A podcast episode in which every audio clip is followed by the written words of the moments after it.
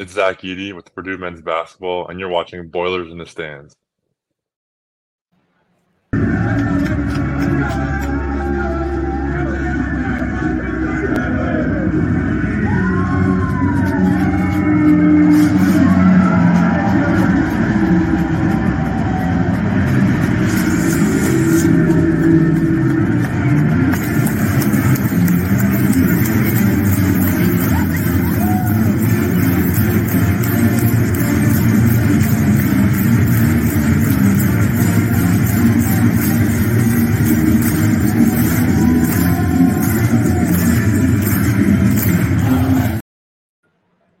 Welcome back to Boilers in the Stands. I am your host, Joe Jackson. Joining me is my co host, Kraig Bowers. We do have Greg Braggs on site in Mackey Arena for the first time this year. He's going to be doing some of the post game stuff. So definitely check us out on Twitter at Boilers and Stands for some of the press, post game presser and things like that. Purdue knocks off Eastern Kentucky 80 to 53, their last non conference regular season game of the year, their last bye game of the year. Um, it is Big Ten play going forward, starting with Maryland on Tuesday. Uh, we will probably preview a bit of Maryland and maybe just the Big Ten in general as we get later into the show. We'll spend the first, you know, 20, 25 minutes. That's what we say, 20, 25 minutes, uh, talking about Eastern Kentucky. It might go way longer. Um, here at Mackey Arena, still a pretty big crowd, honestly, waiting for for Zach Edey signatures, especially, but uh, really anybody that any of the players that are willing to come out sign stuff. Uh, I expect if Edey's going through everybody tonight, it, it's going to be a, a, very long night. Uh, just Good things to see, though, as Purdue gets another 27 point victory over Eastern Kentucky. Um, obviously, not the uh, there's there's Craig for uh, kind of showing the the crowd that's still here. I mean, half of the lower bowl is pretty full still, or or 40 percent of it, I would say. Um, just shows one that like how much this team I think means to people, uh, that that they're willing to stay this long, and also just it goes back to Edey and the other players being willing to actually do like just stay out here, sign everything. Um, it's it's not something you see all the time. So uh, I did my best, Greg Braggs' intro, kind of rambling here. I'll throw it to you, Kraig. Anything from you know this game, uh, you know what's going on right now, stuff like that, that you just kind of want to want to throw out there. I, I mean, this is nuts. Um, this is I, have like, been come.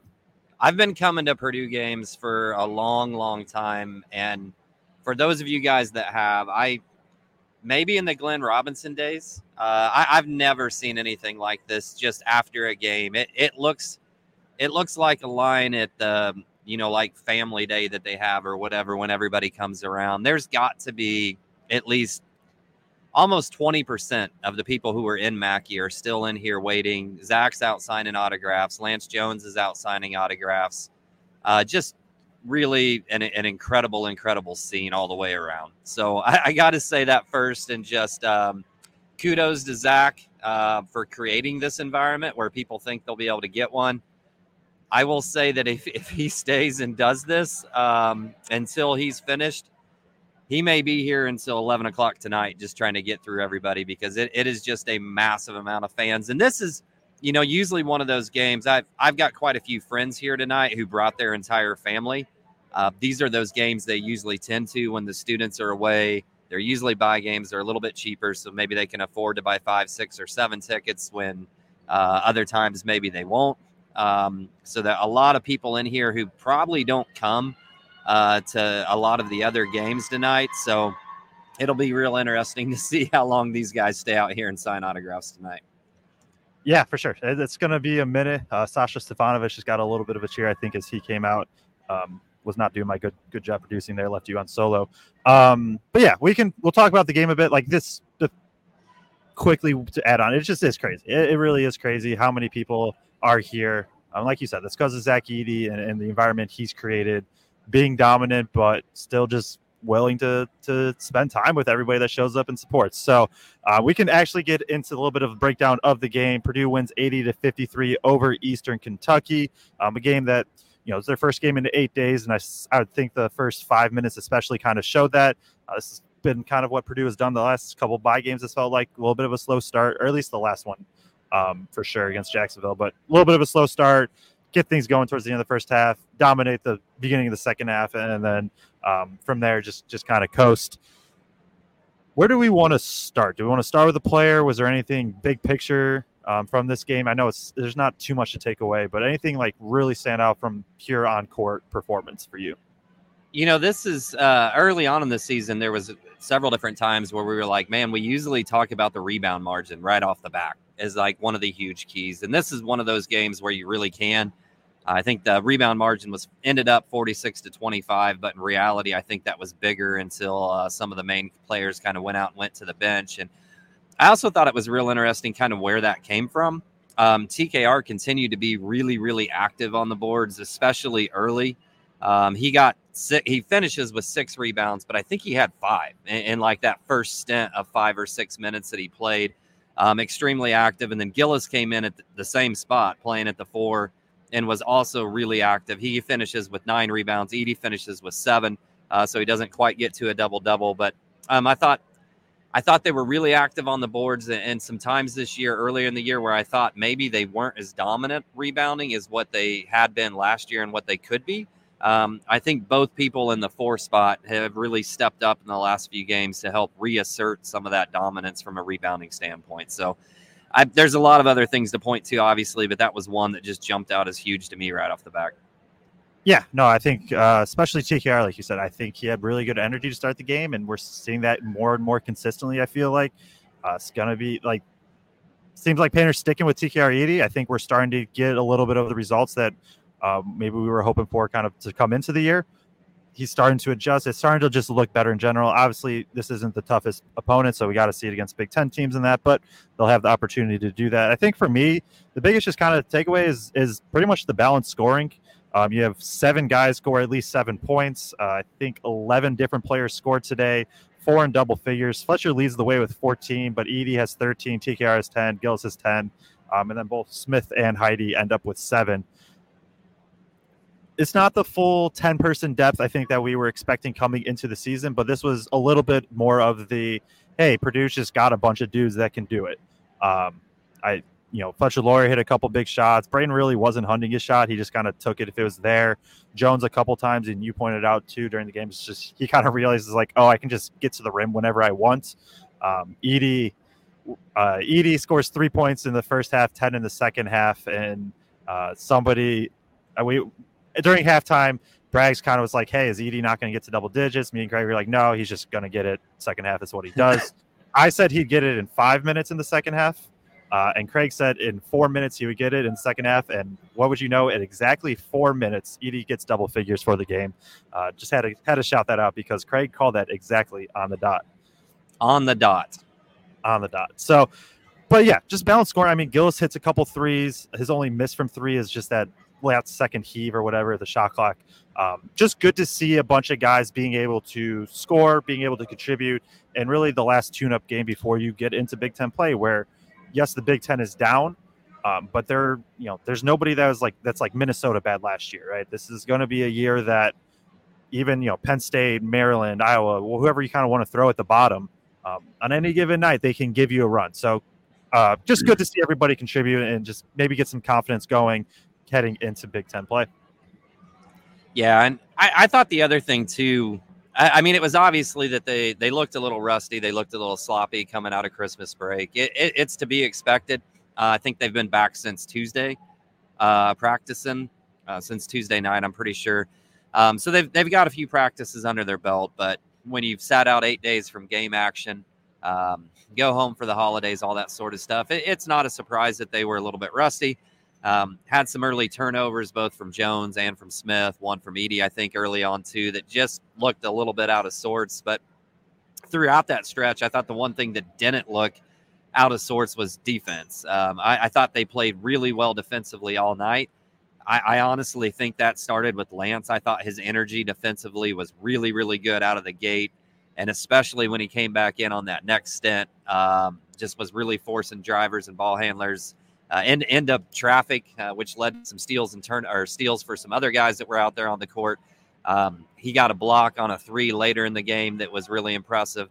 Uh, but I, I, just thought defensive effort and, and, rebounding goes into that, right? So, um, you know, I think we forget that sometimes that that rebounding margin is, is, part of the defensive effort. And so I thought we had really good pressure from perimeter defense, uh, especially from Lance early on. And then I thought guys really crashed the board when when they did miss. I also need to give a shout out to Fletcher. Um, I, I, really thought he was flying out and closing out on three point shooters. Um, really, not just tonight, but in the last few games. Um, ever since really Painter challenged him after that Alabama game, I, I, think he's been a lot faster and reactive to get out to those shooters uh, when he needs to. You know, he's probably never going to be Lance Jones defensively or Rapheal Davis defensively, right? But he can be better than what he was, and I think he has been, and I, I think he's really showed an increased effort from that standpoint throughout the last three games, especially. Yeah, the defense is where I wanted to kind of hit on first. Um, as we dive in a little bit deeper is I thought the rotations in general just really really good. That started with Jones up top pressuring Braden Smith was this was the most pressure I've seen him apply probably especially in that first half. Um, and, and, just schematically one of the things um, we we kind of noticed during was so Eastern Kentucky was running what I call Spain pick and roll. And so what that is is it's a normal pick and roll, but somebody is back screening the screener. Um, and so in this scenario, Edey's guy is screening the ball up top, somebody setting a back screen for him. And what Purdue eventually did is instead of kind of allowing this advantage on as drives and things, is the guy who was screening Edey's guy, so who was screening the screener, that was usually Smith or like Gillis or Garter or Winger or whatever he just switched onto the ball. Whoever was on ball switched onto the big until he rolled, and then he just took whoever popped, uh, which was the guy that was setting the back screen. I know it's not the easiest to explain without a visual. I wish I had my board with me, um, but just good stuff there. Just being able to switch. It was really quick too. Like there was the switching was on point, um, and it just kind of took away a lot of their advantages. I thought like Eastern Kentucky hit a bunch of tough shots. Um, credit to them for that. I you know they tried posting up Blanton a bit. Loyer did really well on Blanton, not um, not giving up easy shots in the post. Um, and yeah, I, I, think in general, this you said Fletcher, I agree with that, and everybody really just most people I thought tonight were doing a really really good job flying around um, and just you have to live with your rules because at some point you're going to give up something as a defense. It's just how the game is at this point. There's too many skilled players to take away every single thing. So you live with what you, um, you know, you're going to give up something, but you have rules to get that thing in place. And I thought they did that really, really well. Um, I thought even like Colvin, I think towards the end maybe it wasn't as good, but his first stint I thought was pretty good defensively. Obviously, that's the big thing with him going forward is, is what can he do defensively. Just a good, probably their best defensive game. Probably uh, in a minute. It's their best defensive game in a minute, in my opinion. Uh, I would have to go back and, and really go through to see when exactly I think that, but just another good game to see from them. Um, we can read through, unless you have something else on the defense, we can read through some of the stats. Let's do it. All right, so just kind of skim through these. Um, yeah, you know, Purdue winning 50, or 80 to 53. Sorry, I'm trying to. There we go. Purdue wins 80 to 53. Uh, Eastern Kentucky shoots four for 19 from three, which is 21.1%. Purdue is only six to 21 from three, um, and most of those coming from just a couple guys. Like you said, Purdue dominates boards 46 to 25. They have 20 assists on 33 makes compared to eight assists for Eastern Kentucky. Kind of goes back to the defense.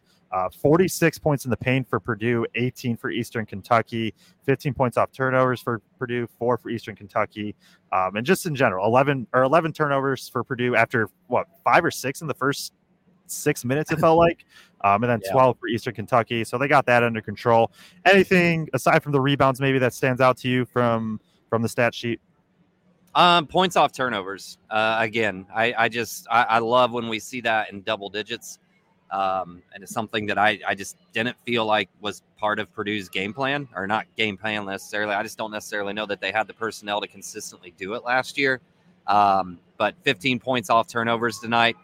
They, I think we only finished with, uh, in the end, uh, I think we were uh, up by two on turnover margin, but they only had like four points off turnovers, and we have 15 points that we scored off turnovers. So I just love when when we take advantage and get out and actually use that turnover, reward reward the person who got the steal, get out and run, score some easy buckets. It just makes it so much easier, um, especially if you're a little bit bogged down and struggling a little bit in the half court offense.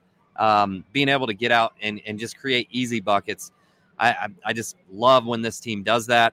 Um, I think that starts with with Braden and Lance both being able to push it if they get the ball quickly. Um, we saw one. I don't even know if it would have been considered fast break points, but it was like a, a, secondary break where Lance pushed the ball up, got to the top of the key. He kicks it to Loyer on the wing. wing He kicks it to Smith in the corner, and then Smith fires it down to TKR underneath the basket, and he gets an and one. Um, one of the prettier, like all team involved kind of ball movement plays of the night. But just the ability to push and, and score quick, I think, is different with this team than what it was from last year's team. And then when you got Camden Heide flying all over the place, um, that's nice. And I realize Morton's coming in off the bench quicker than he is now. Uh, it was different earlier in the season. And I don't know how much we're going to see. You know, it seems like every other game we get one of those Camden like back cuts uh, to the rim or something like that. But got to see two of those tonight and, and just beautiful alley oop passes um, from a couple of different guys. Um, without a doubt, those are going to be impressive and are going to continue to be crowd pleasers when he gets a little bit more comfortable cutting um, to the rim on the break, I can't wait to see those when we get out in fast break, uh, where he where he gets those alley oops uh, for for big time, big time crowd pleasing dunks as well. Yeah, I think part of it too is just Braden. I, the one lob was Braden in the transition. Like Braden just does such a good job of knowing.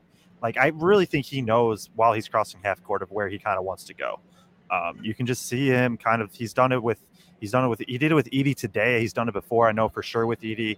Uh, he's done it with I've seen him do it with Loyer where he just picks up Loyer's like he just takes whatever guy he wants. He's like, okay, I'm gonna get this guy open, so let me just dribble at you know wherever I need to be. Um, gets Heide on the lob here, and then the second lob uh, well, was a really good zone set, which I think is something we should at least touch on. Is Purdue handled the zone well? Uh, it was a really good zone set. Basically, they just kind of had a bunch of cutters cut through the middle, cut up to the top of the key, and spaced everything out, and it just shifted Eastern Kentucky's zone way up. Um, and now Heide has that backdoor cut from the uh, weak side corner. It's an easy lob. Um, but yeah, I think, you know, let me see what's the exact number. Yeah, Purdue was seven steals, so 12 turnovers for Eastern Kentucky, and seven of them were live ball. That is gonna that's gonna be a big thing of because there's a there is a big difference between live and non-live ball turnovers. You know, non-live, yeah. they're not obviously they're not good, but you can set up your defense and all that. Uh, live ball turnovers, that's where you you got to be able to make them pay. And I think Purdue is much much better at it this year than last season of just being able to get on run. You have Braden, you have Jones, um, who can who can really push the ball. Loyer can if he has you know good numbers or whatever. Um, but yeah, just I, I, think that was also a good thing. Um, in terms of just like breakdown from the game, I don't have a ton to be 100% honest. Um, I'll talk about the zone because I thought they handled it really, really well. I think they did a much better job of getting the ball in the middle of this game, getting it, you know, flashing high post and kind of working from there. TKR, I think, had a couple against it. Edey got a little couple buckets. Um, just good thing to see. Obviously, as we know, the Arizona game happened. Uh, but as I don't know who's, you know, Maryland is a team that Maryland is a team that will zone. Like they Maryland will, um, kind of similar to Eastern Kentucky. They'll show up some, the somewhat of a press, drop into a two-three zone, and that's something Purdue's going to have to handle as they head out um, to Maryland for Tuesday's game. But I don't know if you have anything to add on the zone. I just wanted to mention that hey, they they looked pretty good against it. Yeah, no, I, I thought they looked good against it. Um, I thought they worked into that high post a couple of times and then kind of pushed the ball out from there. Gillis hit a nice little 18 footer later in the game. I don't remember if that was against the zone. I think it was um, where he just turned and faced. What's that? Yeah, I said I think it was. Yeah. Um, you know, I always I realize that's kind of an old school thing, but like I, I always love seeing that ball kind of go to the free throw line in a zone, and so that it kind of collapses in a little bit, and then forces uh, or gives him the ability to turn and like look and either face and shoot or kick out to open shooters, uh, depending on where the zone moves from there. Um, so love seeing Gillis turn and hit that. Um, he was active, uh, really hit those couple of threes, but hit that one as well. But he was active trying to dribble to the rim a couple of times too. I think he got fouled on one of those at, at some point in there. I think too, you know, we got to say something about Fletcher. Um, he came out yeah. hot real quick. Um, ends up six of eleven and two from four from three, but but was really on early on, and it just um, continues to amaze me. And like he, his drive is not off his athletic ability, right? Like like he is not getting past anybody because he has the the quickest first step or because um, he's extremely athletic and is going to rise up over people but people respect him uh, because of his three point shooting ability so much that if he just shows a little head fake, he doesn't really even have to give a shot fake. On a lot of those, he's just kind of bobbing his head up. And they're committing so hard to the three point line, even if that first step's kind of slow, he's still going to get by. And once he gets by, he's so good at putting up a ball from four or five feet out from different angles, um, or, or if he's shooting it straight baseline, just shooting a little floater, and so good at ju- uh, just about just putting some touch on that and hitting the backboard in the right spot to put that in, and doing it through contact a lot of times. He really didn't take much contact tonight. Um, but I mean, in some of those big games, he's he's doing it through contact too, and it just continues to amaze me.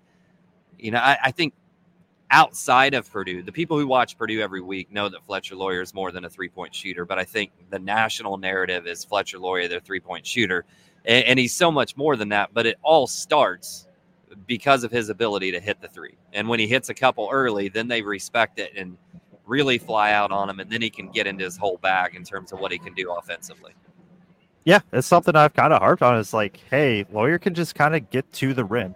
And um, Smith and Jones are obviously much better, and they provide at the guard spot now. But it's you can't fully play Loyer as a shooter because he will get to the low floater or somehow hit four dudes and throw something up, and it just goes in because that's just what he's doing. Uh, I wanted something I did want to mention with Fletcher Loyer, right? Is we all know last year the shooting struggles he had, um, and I think the consensus thought is he started out hot and then cooled off. Um, and I was I, I mean I did my breakdown of him over the summer. Um, he had a really good no, early November or good November and a good January. But at this point in the season last year, he was only shooting 31.7% from three. He's up right now, he's at 39.3% from three. Um, and that he's even, you know, he struggled a little bit. Obviously, I think he is a little bit of a streaky shooter. And so, not saying maybe he sustains the 40%, but he's shooting much better from both two and three. Uh, his two point percentage is up from 41 to 46% this year. Um, Part of that, I think, is just absorbing a little bit more contact, uh, having a full year under his belt.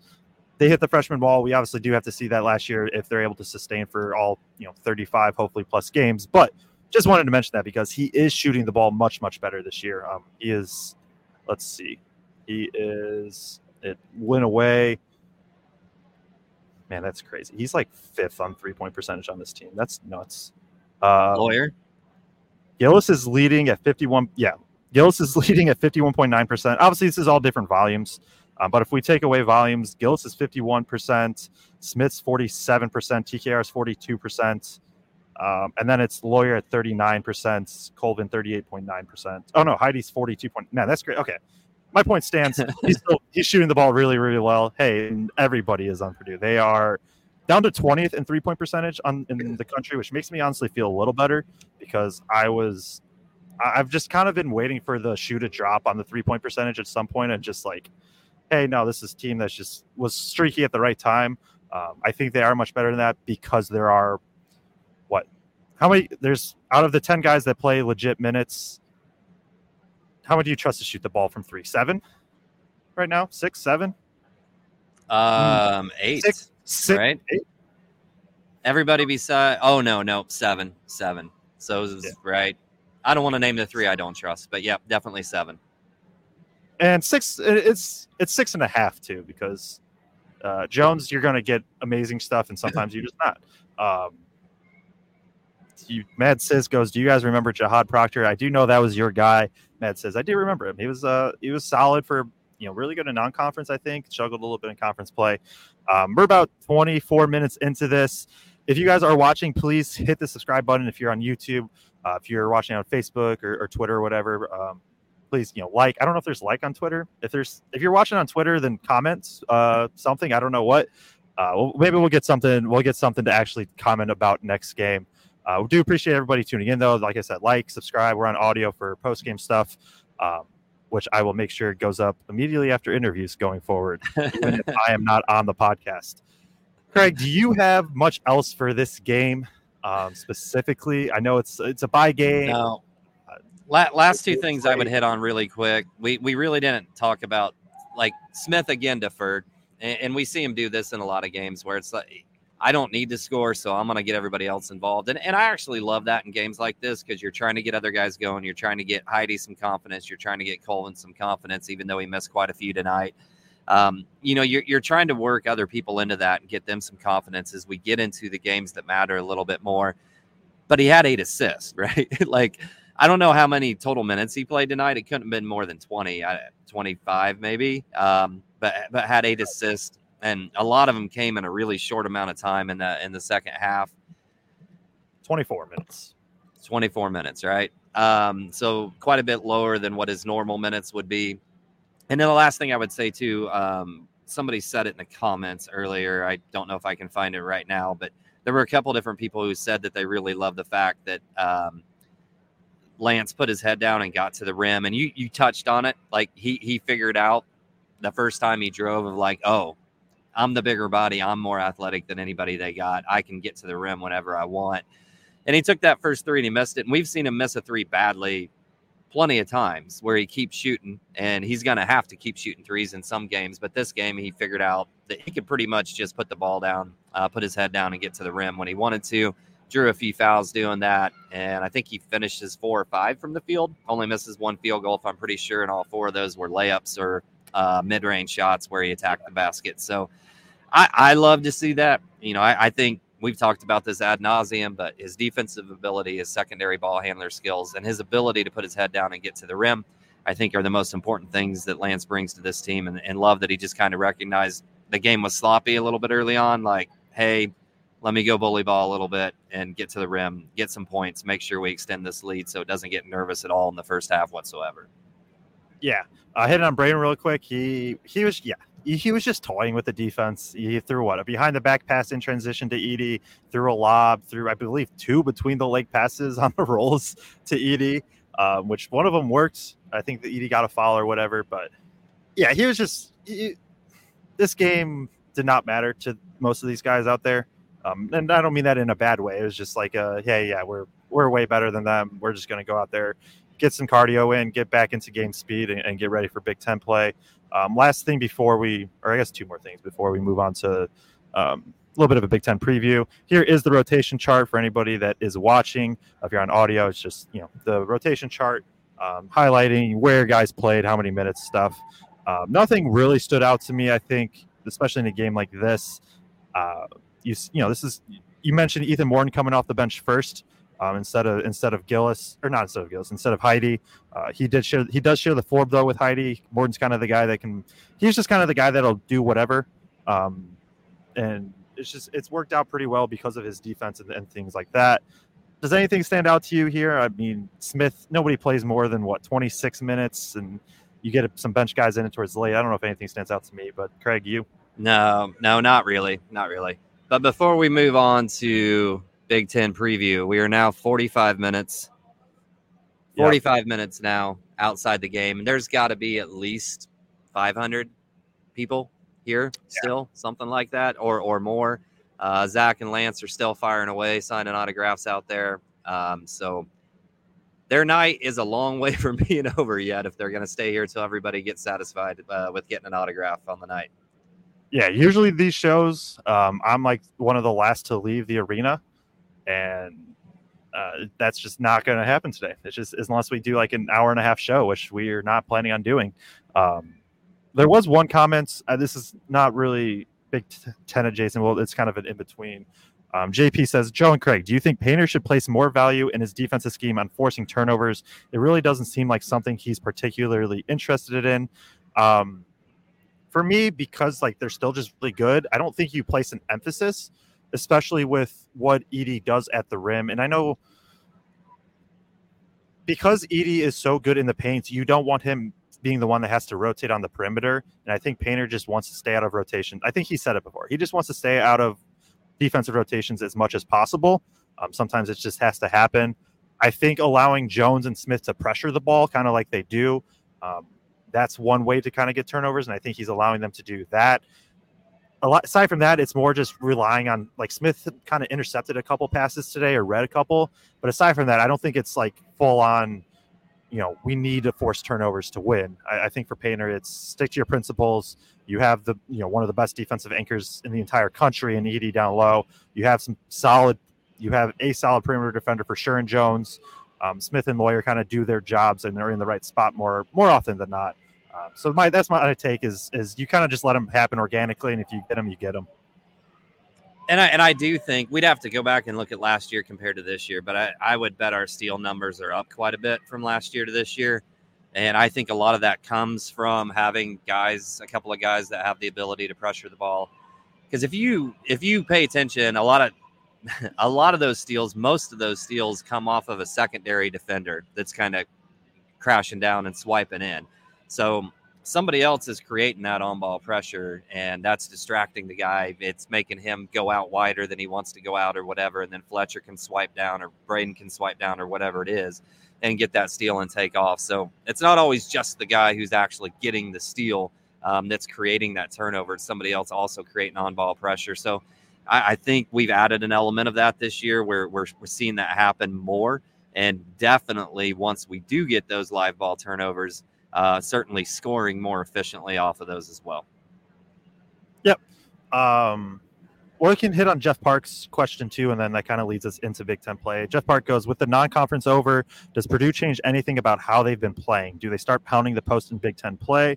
Um, the funny thing with pounding the post, and I can pull up the numbers really quick to confirm, but I believe they still have more post ups than anybody else in the entire country per game. Uh, it's just isn't as much as they did last year. Uh, I don't think they changed how they play, especially with like, well, I don't know, because I was going to say they aren't going to because there aren't like insanely dominant bigs in the Big Ten this year. But then at the same time, is that like could that be a reason they try to even go to Edey more? Um, my initial thought is they're just going to play the way they've been playing because it works. Yeah, they are. They have the most post ups in the country. They're also one of the most efficient post up uh, teams in the entire country. So I don't think they do. I, I, think it's been working. It's worked against really good teams in non-conference, um, and, and, the Big Ten is just different this year because it isn't as high level, and I don't think there are as many like, um, entire. You know, there aren't as many like super, really any superstar bigs. The second best big is Amori, who's more of a really good defensive player, and then it's what Cricky, it's Reese. Like, I'm sure there's some guys I'm leaving out that oh, Kel'el Ware probably. Um, but like I said, just not as many bit dominant big guys. I, I think they stick with how they play. Yeah, I for the most part, and, and I, I, think we've seen uh, this team be able to play several different ways. Um, I think there's been a couple of games where they've really pushed the ball quite a bit more and got out in transition a little bit more, been able to play a tempo game. Um, thinking about Alabama there, we've seen some games where if they're really collapsing down on Zach, like in the first half tonight, Zach's just going to kick that out, or they're going to work it around. They're going to be able to put up threes. Uh, we got, like you said, Fletcher Loyer at 39% or whatever is the fifth best shooter on the team currently. Um, or they can just feed Zach all night. And they did that the first five minutes, four minutes of the second half tonight. Um, we've seen that often where a team is going to try to do something specifically to take Zach away and Zach kind of shares the ball well. They make the right decisions in the first half. Other people get involved, and then the second half, Zach suddenly puts up like 15 to 20 points in a seven or eight minute stretch. Um, so I, I, just think they're gonna. I don't think they're gonna force anything. I, I think they're just gonna take yeah. whatever the defense is giving them on that day.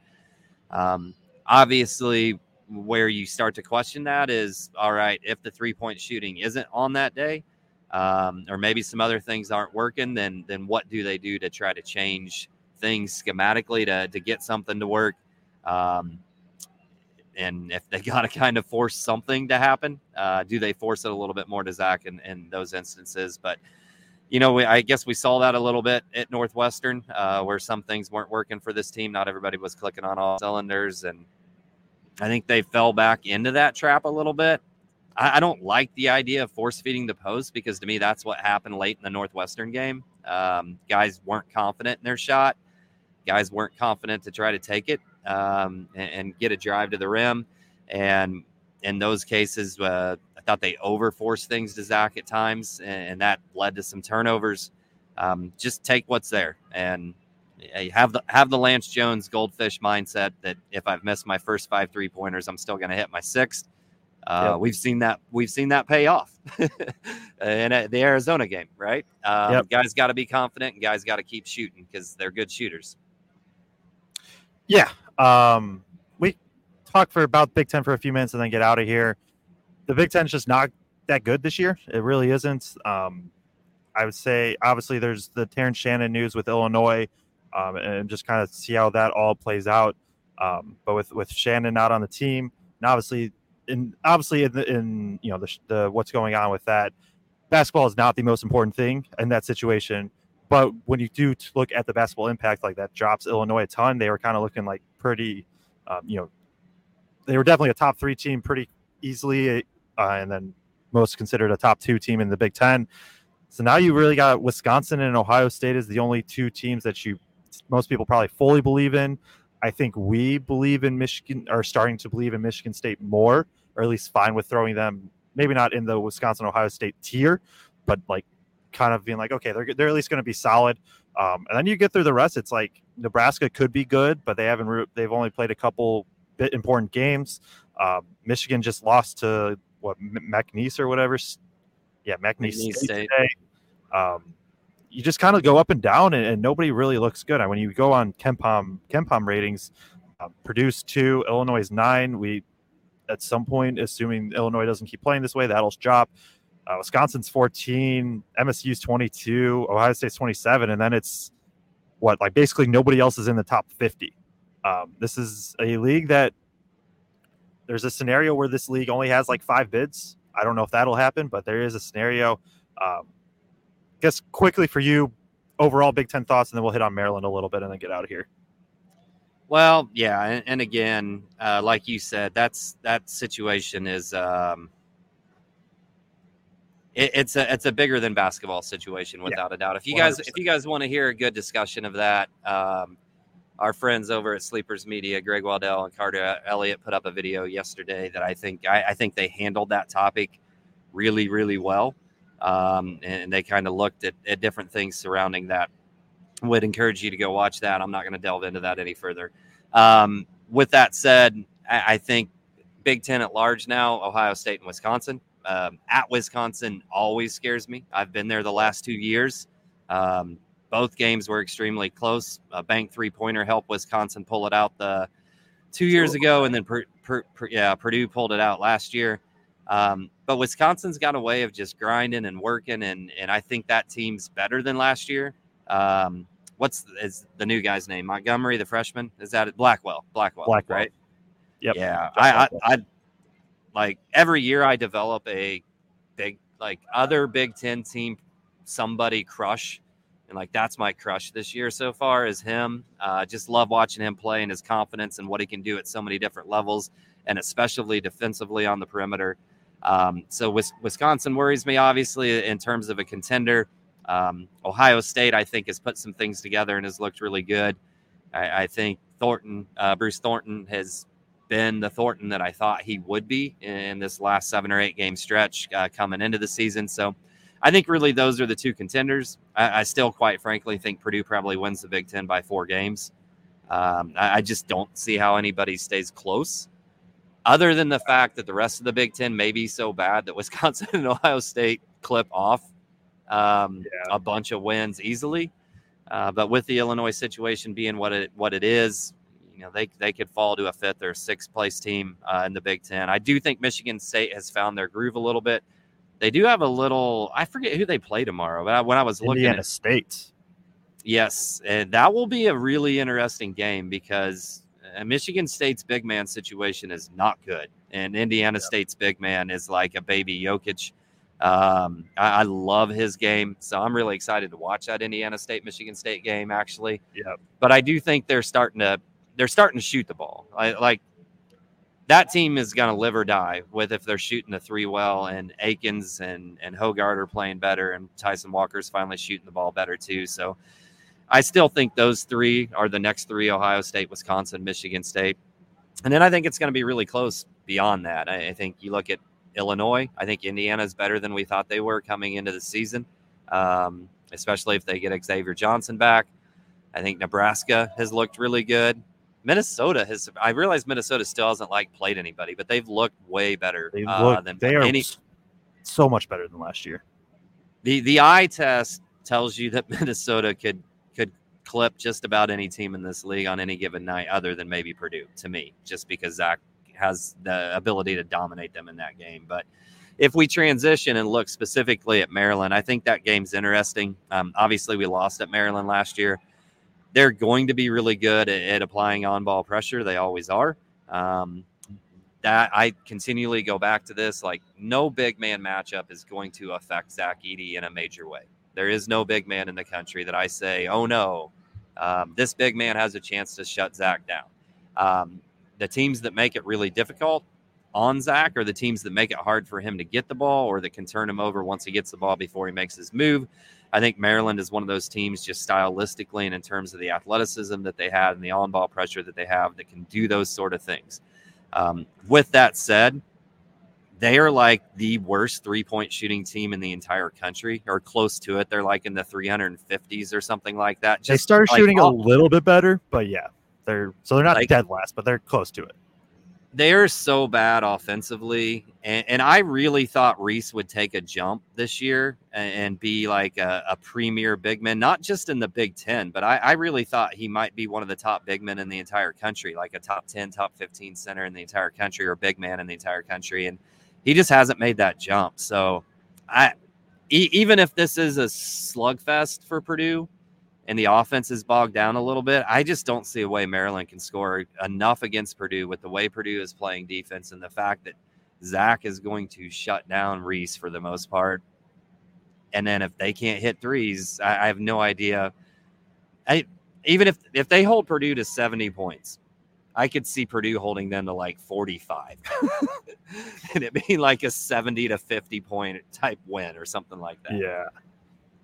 Uh, I think this game worries me purely because Maryland is a team that can force turnovers.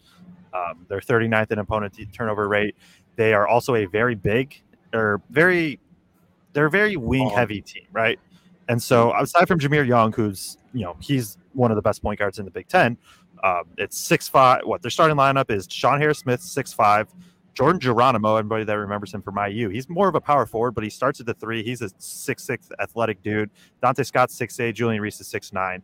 Um, off the bench, Jahari Long six five, Jamie Kaiser six six, Mady Traore uh, six eleven. Like they just got a lot of length, and so if that can force turnover, like Purdue, Purdue has to handle the ball. For me, the most important player this game is going to be Braden Smith. Um, I think Edey's going to do his thing.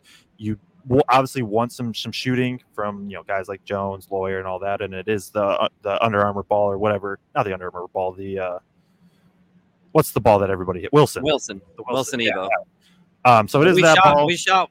We broke the curse true. at Arizona. Playing Arizona, we broke the curse. Um, but Braden's going to one have to control the ball, like he's just going to have to take care of it, and then two, like when they get to their pick and roll, Julian Reese plays a very deep drop coverage. Um, and maybe they'll step him up a little bit more. But with Edey rolling, I can't imagine that. And so bright. it's going to be a lot of Braden just getting to his pull up. Like I think I'm not holding these past two games against Braden because they were the game, you know, it's Jacksonville and Eastern Kentucky. But if Braden is looking to be that passive tonight or Maryland, I don't think that'll be good for them. I think he's going to have to hunt his shot. I think he'll get a lot of good looks and good looking opportunities. Um, so he's the most important. Obviously, like defense, you just right as of right now, you just have to control Jahmir Young. Uh, he put up 37 or something like that against UCLA just a, like a week ago. Um, he's put up 20 in like eight of his or seven of his last nine games. Uh, he is their offense right now. Sean Harris Smith is not showing out as much as anybody really hoped. Uh, a lot of their guys are just struggling to shoot the ball from three. Like, you know, Jahmir Young's 35%, Donta Scott's 33%, and then they're everybody else is in the 20s or lower. Um, I'm interested to see what the matchups are. Like I said, I assume, like I assume Lance Jones has to take Jahmir Young. So then that leaves Braden Smith on DeShawn Harris-Smith, a six-five wing that likes to get downhill, and then that leaves Fletch on Jordan Geronimo, a six-six basically power forward that can jump out the gym. Um, so controlling the glass. Uh, it's a game that worries me purely because I think it's just it, it, just feels like one of those games that Maryland somehow keeps close. I think Purdue is much more talented and they should ultimately win, but I don't think it is going to be as easy a game as, as maybe some think. Um, I know I just rambled a ton there. Uh, what else do you got on this game, or, or any, do you want to kind of wrap this up? I think you're wrong. Fair. I hope I, I, I, I, I just I, I I don't see the way Maryland scores enough points. Um, I think Lance makes life hard on Jahmir Young. Um, I'm not going to say that they win easily, uh, but I see it being a 15 point type win in the end, personally. I, I think they're going to go to Maryland angry about last year. uh, losing out there, and I think Smith is going to show out. I think having a secondary ball handler is going to help a bunch, and true. I think Zach that is dominates. true. So, yeah, yep. um, yeah. So that is Tuesday, seven o'clock. I believe it's Peacock. Yep, seven Eastern, Peacock at Maryland. We will be live right after the game. Um, that will be basically two or three minutes after the final buzzer sounds. I believe it'll be all three of yep. us. I'm not going to fully speak for Braggs, but I believe he will be on as well. Um, and we're in we're in the thick of it. It's it's Maryland Tuesday, it's Illinois Friday, it's it's Big Ten play. Um, it is here. I'm excited, even if the Big Ten isn't as good. Um, somebody mentioned that the Big Ten is second in KenPom, and that's just like I said, it's because the bottom of the league is like not bad. Everybody's just kind of decent for the most part. Like Penn State, like not bad is I'm comparing it to like like there's no Minnesota of last year, right? Like nobody, even Penn, Penn State's going to be feisty at least. They're not yeah, going to win. No, feisty. I I agree. My look was more, but a lot of other conferences have looked bad too. Like true. Like I think I think that's part of. I think that's part of the Big Ten being second in, in KenPom ratings is when you really start looking around. Like I mean, the Pac-12 has looked terrible. Um, you know, really, the Big 12 is the only conference that has primarily looked good all the way through the non-conference. Um, even the Big East, Big East has had some really bad losses um, as well. So you know, I I think the Big Ten is down from last year, um, but at the same time, I don't know relative to the national scope that they're. We we should talk about the Big Ten like they are, you know, really down there in terms of the level of play regarding other conferences as well outside of the Big Twelve. Personally. Yep. Uh, T. Ransfer says Ransfer says MD, Maryland has a 19 game home win streak.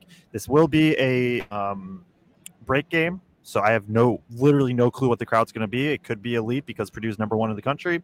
It could be a break game and, you not get as much, but they that is true. They have not lost at home. Um, like I said, we'll be live right after. Um, Kraig thinks it'll be probably a little bit further out than what I, I think it'll be a little bit of a closer game. Um, you know, kind of that game where it's like Purdue is the better team, but you can never be like, okay, Purdue won. You know, it's one of those just like ah, Maryland does enough to stick around and uh, but Purdue ultimately wins. Um, yeah, you got anything else in this game, or are we good to go?